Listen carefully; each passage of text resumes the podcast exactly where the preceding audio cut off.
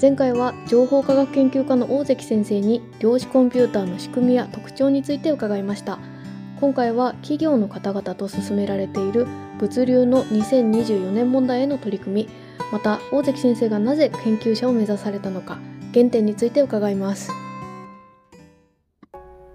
では第2回も東北大学の情報科学研究科の大関正幸先生にお越しいただきました。大関先生2回目もよろしくお願いします。はいよろしくお願いいたしますあの、1回目では、量子コンピューターとはというところで伺ったんですけれども、うんうん。第2回は、この量子コンピューターというのが、私たちの生活にどう影響していくのかっていうところをお伺いできればなと思うんですけれども、はい。実際先生、このあたりどうですか？うんあの実際に民間企業の方々がやっぱりこういう量子コンピューターっていう新しい技術にすごく注目しているので、まあ、それぞれの企業さん自身もそうだろうし分野ですよね。様々な分野でやっぱりその組み合わせ最適化問題っていうのが課題になってるんですね。でその課題を解決するのに、まあ、量子コンピューターないしはその最適化問題を解くための量子アニーリングっていう技術に、えー興味を持っていただいてるっていうところですね。なんか実際に企業の方がどういう問題を解決したいので、量子コンピューターを使おうっていうふうにこう考えてらっしゃるんですかね？一番多いのは、まあ、物流の問題だったりとか交通関係の問題だったりとか。あと製造現場での、うん、課題とかですね。製造現場でもロボットを使ってたりしますしあと車じゃないけどその無人搬送車とか言ったりしますけれども出来上がった製品重いのでそれを運んでくれるロボットみたいなやつがいるんですよ。でなんだけれどもそいつらってその動いてはいるんだけれども数が増えてくると、まあ、たまに衝突しそうになって止まりますよね。で止まったら後ろの方でまた止まっちゃって渋滞が起こっちゃってあれうまくコントロールができていないってなってあの商品製品がトラックに荷積みするんですけれどもその、まあ、なんか順番が遅れちゃうとかそういう風になってきてあれこれ最適化問題じゃねってなるわけですよねうん先に誰をどっちを通したらトラックに荷積みがしやすいですか？っていう問題になる。で、僕ら実際東北大学のそのメンバーが、あー量子アニーリングという技術を使って民間企業さんとやったのはまさにその課題だったんですね。あの、無人搬送車の経路。どれぐらい、えっと、長いところまで行かせたらいいか、止まった方がいいのかとか、そういう最適化問題があって。で、それでトラックの荷積みをする、まあ、時間が決まってるんですよね。それに間に合わせるっていう。で、間に合うようになったって。既存の方法よりも、量子アニーリングマシンを実際使って、えー最適化して、で、それで無人搬送車を動かすと、うまくトラックに荷積みすることができました。でそれがね、一番でかかったんだと思うんですよね。わかりやすい例でもありますし、製造現場直接に響く、えー解決方法でもあったので、それからさらに、そのいろんな民間企業の方々だから、まあ我も我もと一緒に共同研究させていただいて、えー製造現場の課題を解決しましょうとか、そのトラックに荷積みした後はトラックを今度は配送に回すわけじゃないですか。で、そうすると、そのトラックの、まあ、荷物をどういう順番で乗せるかも結構重要なんですよね。冷蔵があるかないかとか、あでかいやつがあって、それをバーンって運んじゃったら、えーこちっさいその箱で詰められたやつはちょっとバランスが悪いからとか、で、そういう風にすると順番だ、形だってことを気にして、パズルの問題じゃないですか、まさに。で、最適化問題だね、つって、じゃあ荷積みの問題も、量子アニーリングで解きましょうってなって、で、そんで今度はトラックをどこの、その、えーお客さんのところに、どんな順番で届けたら、早く帰ってこれますか。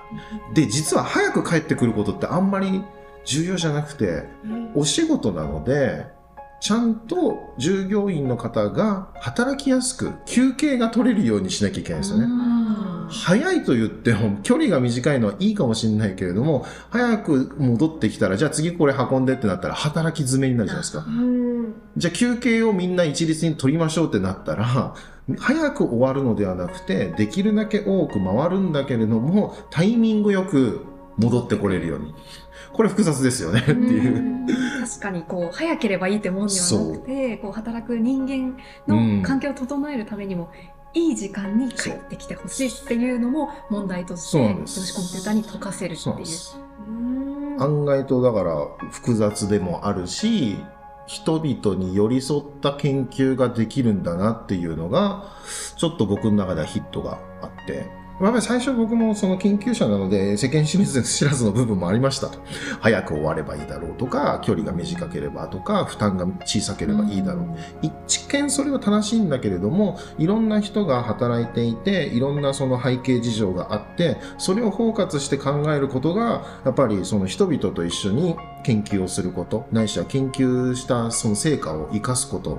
なんだなっていうことを学ばせてもらって、まあいろんな価値観とか、いろんなことに配慮する必要とか勉強させてもらったなっていうのが、そういった共同研究を通して、まあ量子コンピューター、量子アニーリングの技術だけじゃなくて、その技術をまあ理解して利用する立場として何が重要かっていうのはそこで痛感したなっていうのはありますね。トラックドライバーの方の働き方の問題は、うん、その2024年問題っていうふうにも言われてますよね。そう,、いう社会課題に対してもアプローチをされてるってことですよね。うん、そうですね。あの、まあ、やっぱり、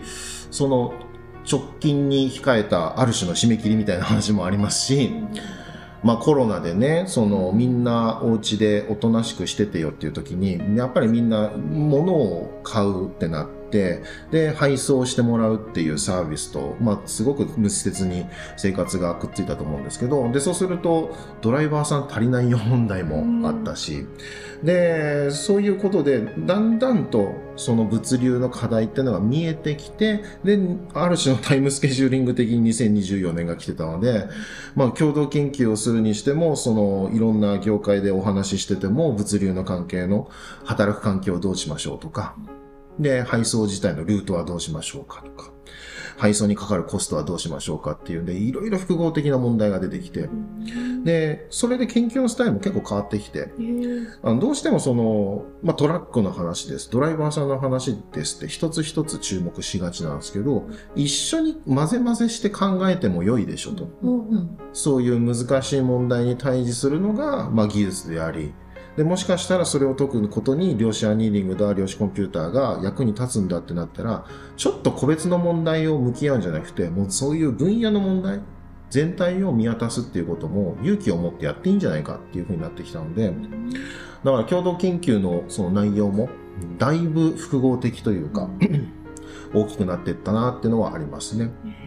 逆にその量子コンピューターが得意な分野ですよね、うん、おそらく今まで話を聞く限りはいろんなこう条件というか、をこう一斉にこう考えるっていうのは、きっと量子コンピューターの得意分野でもあるので、きっとそういう物流とかそういう問題にこう取り組むことができるのかなというふうに感じました。うん、あの実際最適化問題自体は今のコンピューターでその何とかして解くっていうのはあったんですけど、うん、うんまあ、やっぱり量子コンピューターならではの、まあ、使い方っていうのもあって、うん、まあ、その最初の第1回でも紹介しましたけど量子コンピューターっていろんな可能性を、まあ、探ってみてで、まあ、一番いいのはこれだしで2番目にいいのこれだしっていうふうにいろんな答えを出してくれるんですよ。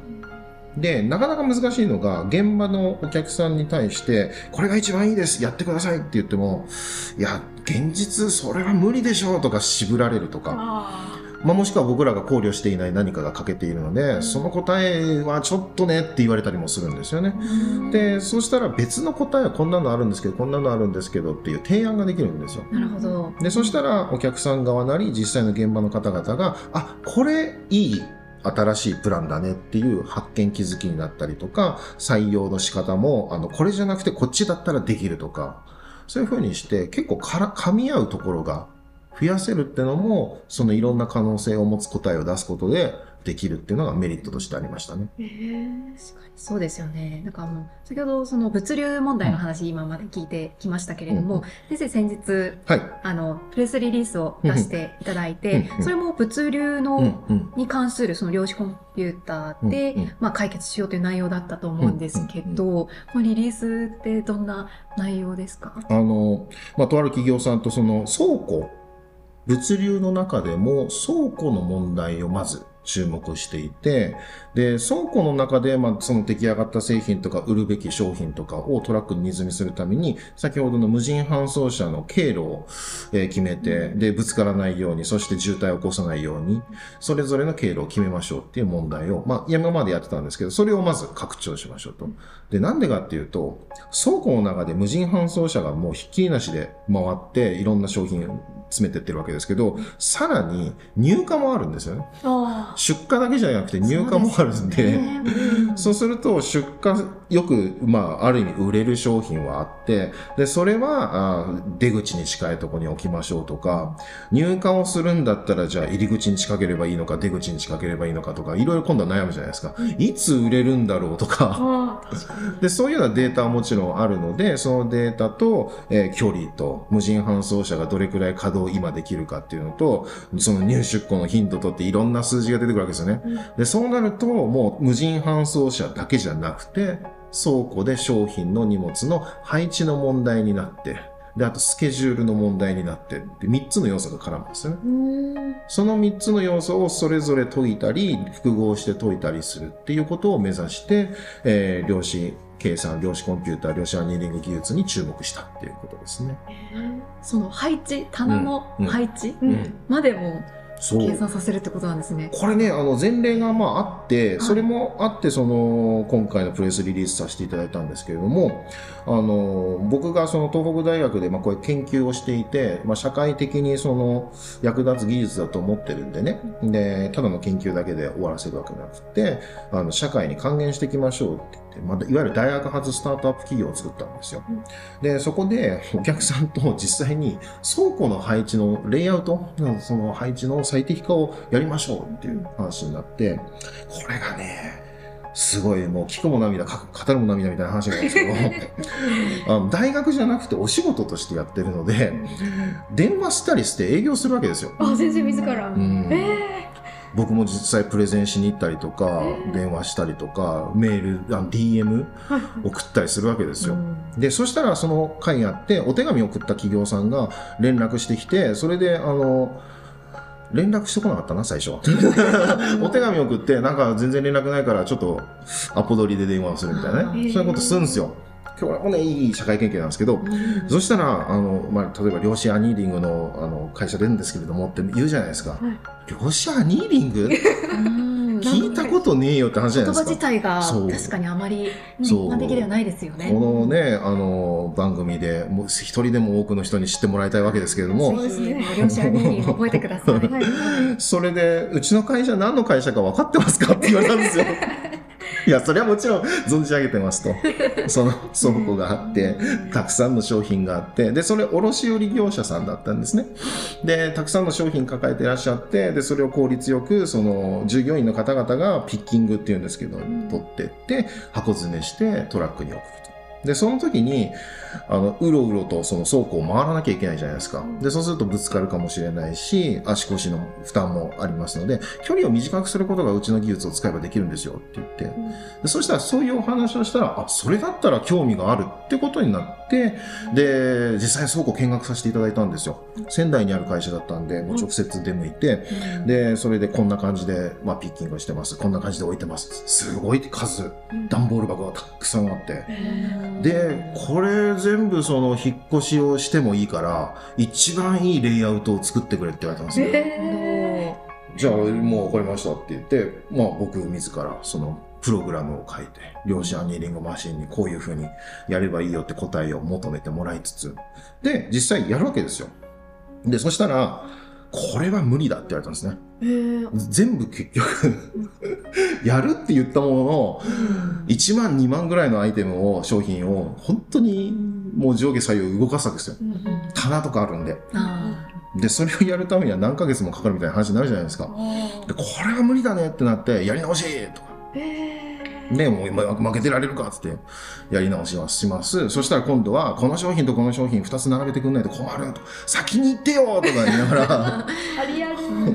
でもそういう経験をしたので、まあ、つまずきポイントも分かったし、お客さんがどういうその事情でお仕事されてるかもすごく勉強させてもらったので、まあ、ある種のノウハウですよね。最適化をするだけじゃなくて、その結果を実際の現場に届けるための、えー、ノウハウができたので、で、その経験が、またこれまた大学の研究で役に立つわけですよ。この大学の研究において、倉庫の配置を考えましょう、商品の配置を考えましょうって言ったら、ここが気をつけるポイント、ここが気をつけるポイント。で、そういうのを考えなかったら、まあ、実際にやるのは無理だって。こともあったんで、だいぶその倉庫の配置のレイアウトを整えるっていうのは経験があるので、じゃあ今回のご縁があった企業さんとも、すっごい数です。すっごい数の無人搬送車があります。ひっきりなしに商品が入れ替わりますって言っても、もうなんぼでも最適化するよっつって。かっこいい。そういう準備が、まあ練習ができてるようなもんなんでね。まあだから一つの経験がやっぱり次のお仕事につながっていくダイナミズムを感じてますね。まあ、でも本当にこうお話を聞いてると、うん、量子コンピューターって意外と、うん、というかとっても私たちのそのこれから生活豊かにしていくために、まあ必要なところの分野なのかなと思うん。ですけれども、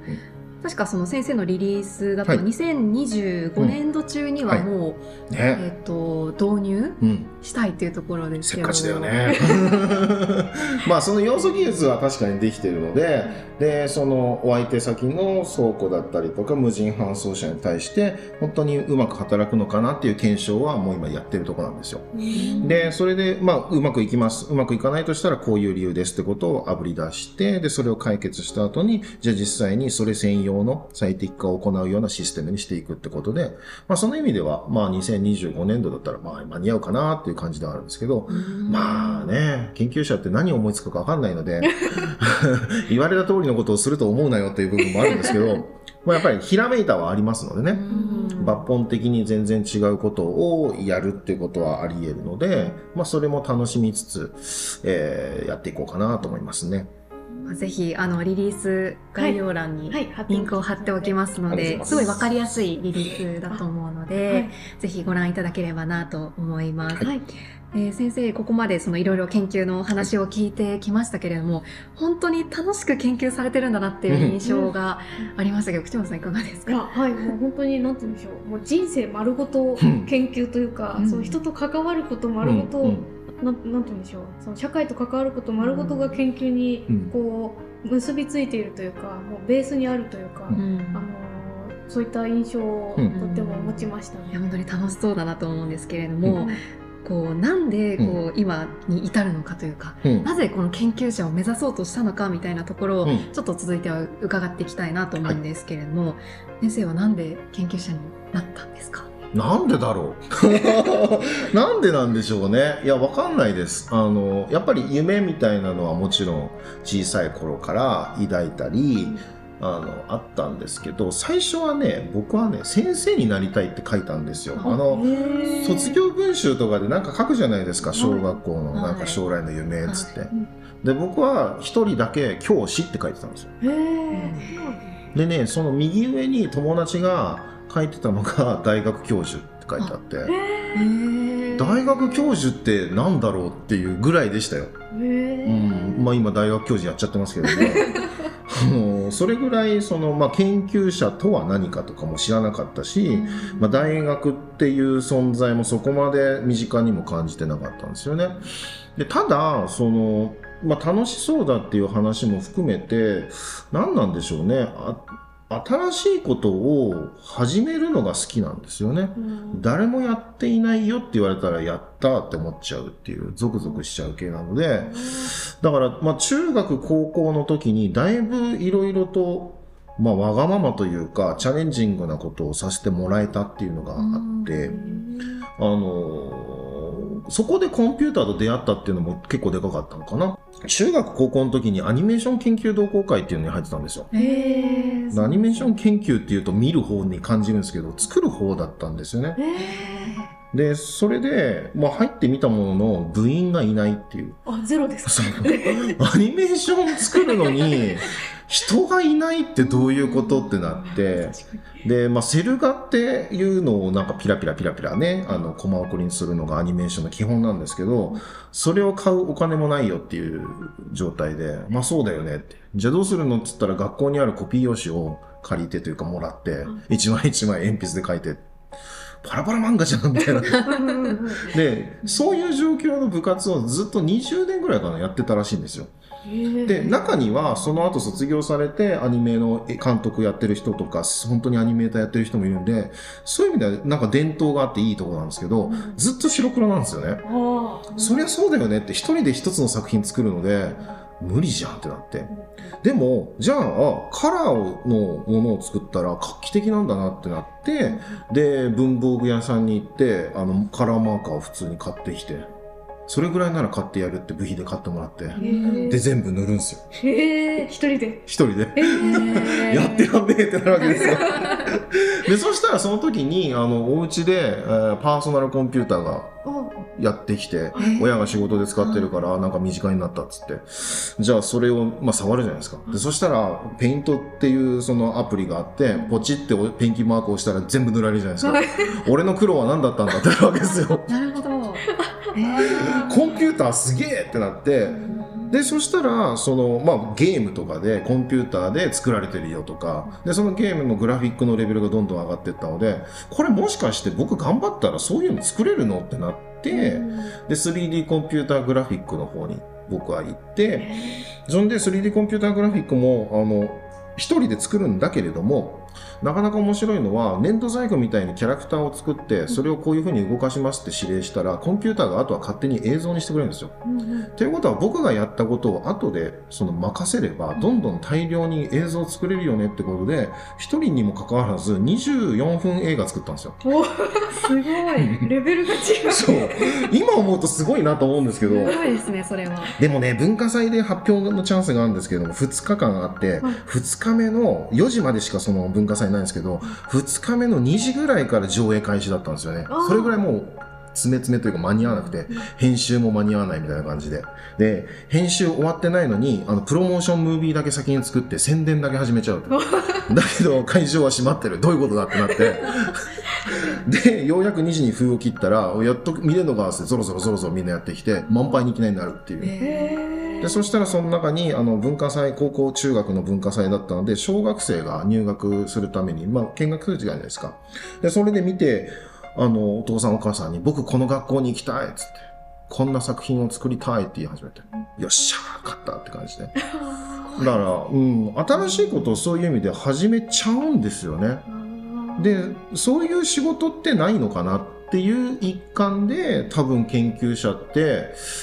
まあ皆さんそのね大学に入った後にその研究者の人たちが大学の授業をしてるらしい。もうこのレベルですよ。大学の先生いず研究者なのねみたいな感じで。でそしたらその大学の先生たちの授業を聞いてるとなんかたまに今の僕みたいにネジが飛んで好きなことを喋り続けるモードがあるじゃないですか。うちの大学も結構そういうことありますけど それって大学の真骨頂なんですよね。ーまあ授業は、まあ言うたら中学、高校、まああと塾予備校とかで、まあちゃんとした、まあある意味ちゃんとした授業があるわけじゃないですか。でも先生がたまにプチンと 時間無視して好きなことを喋るモードってあるじゃないですか。大好きですね。そう。そういう時間が結構楽しかったりします記憶に残るし。覚えてますそう。で、それが、なんか大学の先生の場合は割合多いし、で、しかもご自身でやってらっしゃることだから、すごく白熱してる実験で失敗した話とかで、本当にあの煙とか吹くんですかって言ったら、煙どころか火が吹くよとか、そういう話とかを聞けて、やっべ、この人たち面白いなってなって、なんかその環境にずっといたくなったんですよね。あだから大学が好きになったんですよ。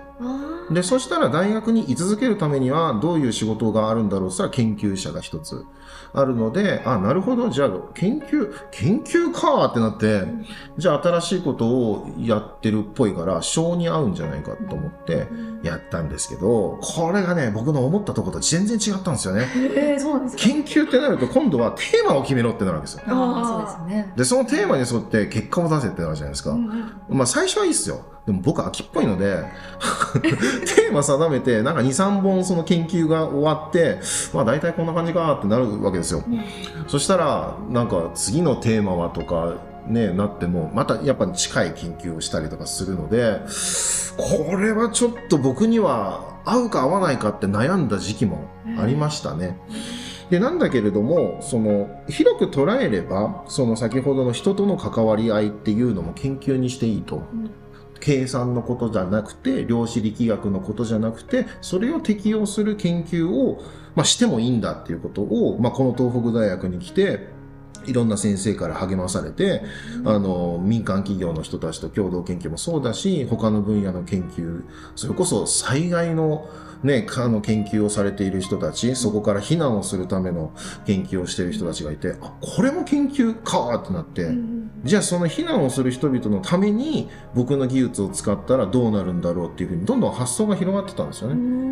でそしたら研究以外にもその人に伝えていかないとこの研究内容を伝えていかないとそういう新しいネタとか課題とかは引き取れないよねってなったらじゃあ外向きに、まあ、このねあの番組もそうですけれどもいろんな人を巻き込むような、えー、広報活動だったりもするしってなっていくと研究者っていろんなことをまあ、やらなければいけないっていう言い方をすることもあるんですけど、やりたいと思ったら自分でディレクションしてやって良い仕事なんだって分かったんですよ。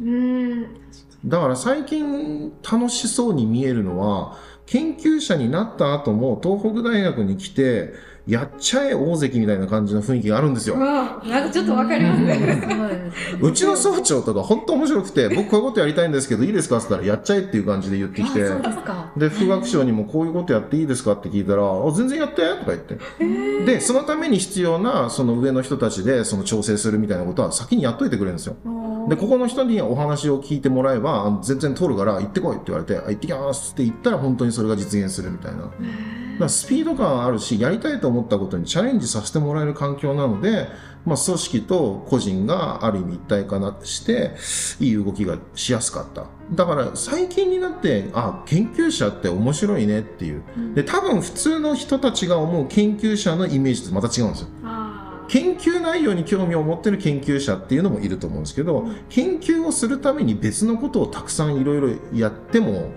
人のためになる。うんこういうことをやっても前例がないって言われるところを前例作っちゃえばいいわけだし、つって。で、作ったので、後輩たちが、あ、できるようになりましたとか、そういう整備もすることも、まあ、大学の先生としてなのか、研究者としてなのかわかんないですけど、あの、まあ、仕事としてというか、役に立つ、みんなのためになるんだなっていうことで、非常に働きやすい環境で、こういうスタイルの研究者ですっていう新しいものを作った気はしますね。なんかこの番組きっと学生さんとか高校生とかも聞いていると思うので、その東北大学のその研究者としてこう生活する面でもすごいの伸び伸びとっていうところなんですかね。そうですね。あの何に関してもチャレンジをさせてくれるんですね。あのそれをやっちゃダメですっていうのはあんまり言われたことないんですよ。まあ、危険だったらやめろって言うだろうけれどもだけどなんだろうなこういうやり方あるんだというのはそんなに止めないでくれるしあの見守ってくれるんですよね。だからそれは非常にあの働きやすい環境で多分ねその僕も高校生の時に研究者大学の先生って仕事があるんだってそれは認知はしてましたけどでもそれってちょっと自分の志望と違くねって思う人も今のその高校生たちとか思ってると思うんですよ、うん、研究だけをしなさいって言われてるような気がするんですよ研究者って、うんうん、でそれは一側面集中できる環境があるのかって思うと嬉しいって思う人もいるのも事実なんですけど、そうじゃなくて研究者として世の中を広い視点で自分の考えで世の中を見る仕事なんですよって言われたら多分受け取り方変わるんだと思うんですよね、うん僕、大学教員研究者が自由な時間を持たせてもらえてるのは、もちろん研究没頭するためっていう部分と、世の中を広く自分のアイデアを活かすための準備をする時間としても与えられてると思うんですよね。うん、で、そうであれば、そっちだったら僕やってもいいかもって思う人もいると思うんで、あの、できるだけその研究者という言葉だけでイメージするものとは違う形で受け取ってもらいたいかなとは思いますね。本当にいい意味で、うん、大関先生って今までこう、いろんな先生方と、私も大学通ってた時もあるので、あの出会ってきたんですけどいい意味でちょっと先生っぽくないというか。ですよね。うちのうちの研究室の学生に先生って呼ばせてないですもん。あ、そうなんです別にそんなのどうでもいいから、もうとにかく、まあ、まあ、年上だからみたいなのはもちろんあったっていいんですけど、フラットに一緒に何か新しいことを始める仲間として、まあ、経験は僕の方があったりはするのでそれは伝えるけれども多分経験ないところもあるのでその時は一緒に考えようみたいな感じで。だからあのそれを心得てる学生は僕のこと大関さんっつって。それで一緒にあの仕事もそうだし遊びもそうだしあのついてきてくれてますね。いや本当にこう楽しそうだなっていうのを感じるんですけれども、うん、ぜひねあの高校生とかもこれから進路を探すっていうところで、まあ、研究者っていうところの一つに、うん、まあ、こういう大関先生みたいな先生もいらっしゃるんだなっていうところをぜひ感じ取ってほしいなって思いますね。そうですね。もうこう旧来のというか、あのよくあるその研究者というイメージというよりは、私が大関先生にお話を伺って思ったのは、まあ、ブレイクスルー屋さんというか、突破口作り屋さんというかなんかそれもらうわ。そういう存在として、まあ、そそれをするために、まあ、いろんな研究が必要だったりもちろんしますし、うん、そういった形で大学という場であののびのびと活動されているというのが、私はすごく嬉しいなと、うん、あの一般市民としても職員としても本当に思います。ですね、はい、ありがとうございました。倉庫での業務効率化をはじめどんな取り組みも丸ごと楽しみながら行われている大関先生。実は YouTuber でもあるんです。次回は YouTube でのご活動と今後の目標について伺います。健一からの質問もあります。健一大関先生に質問してみようね。次回もお楽しみに。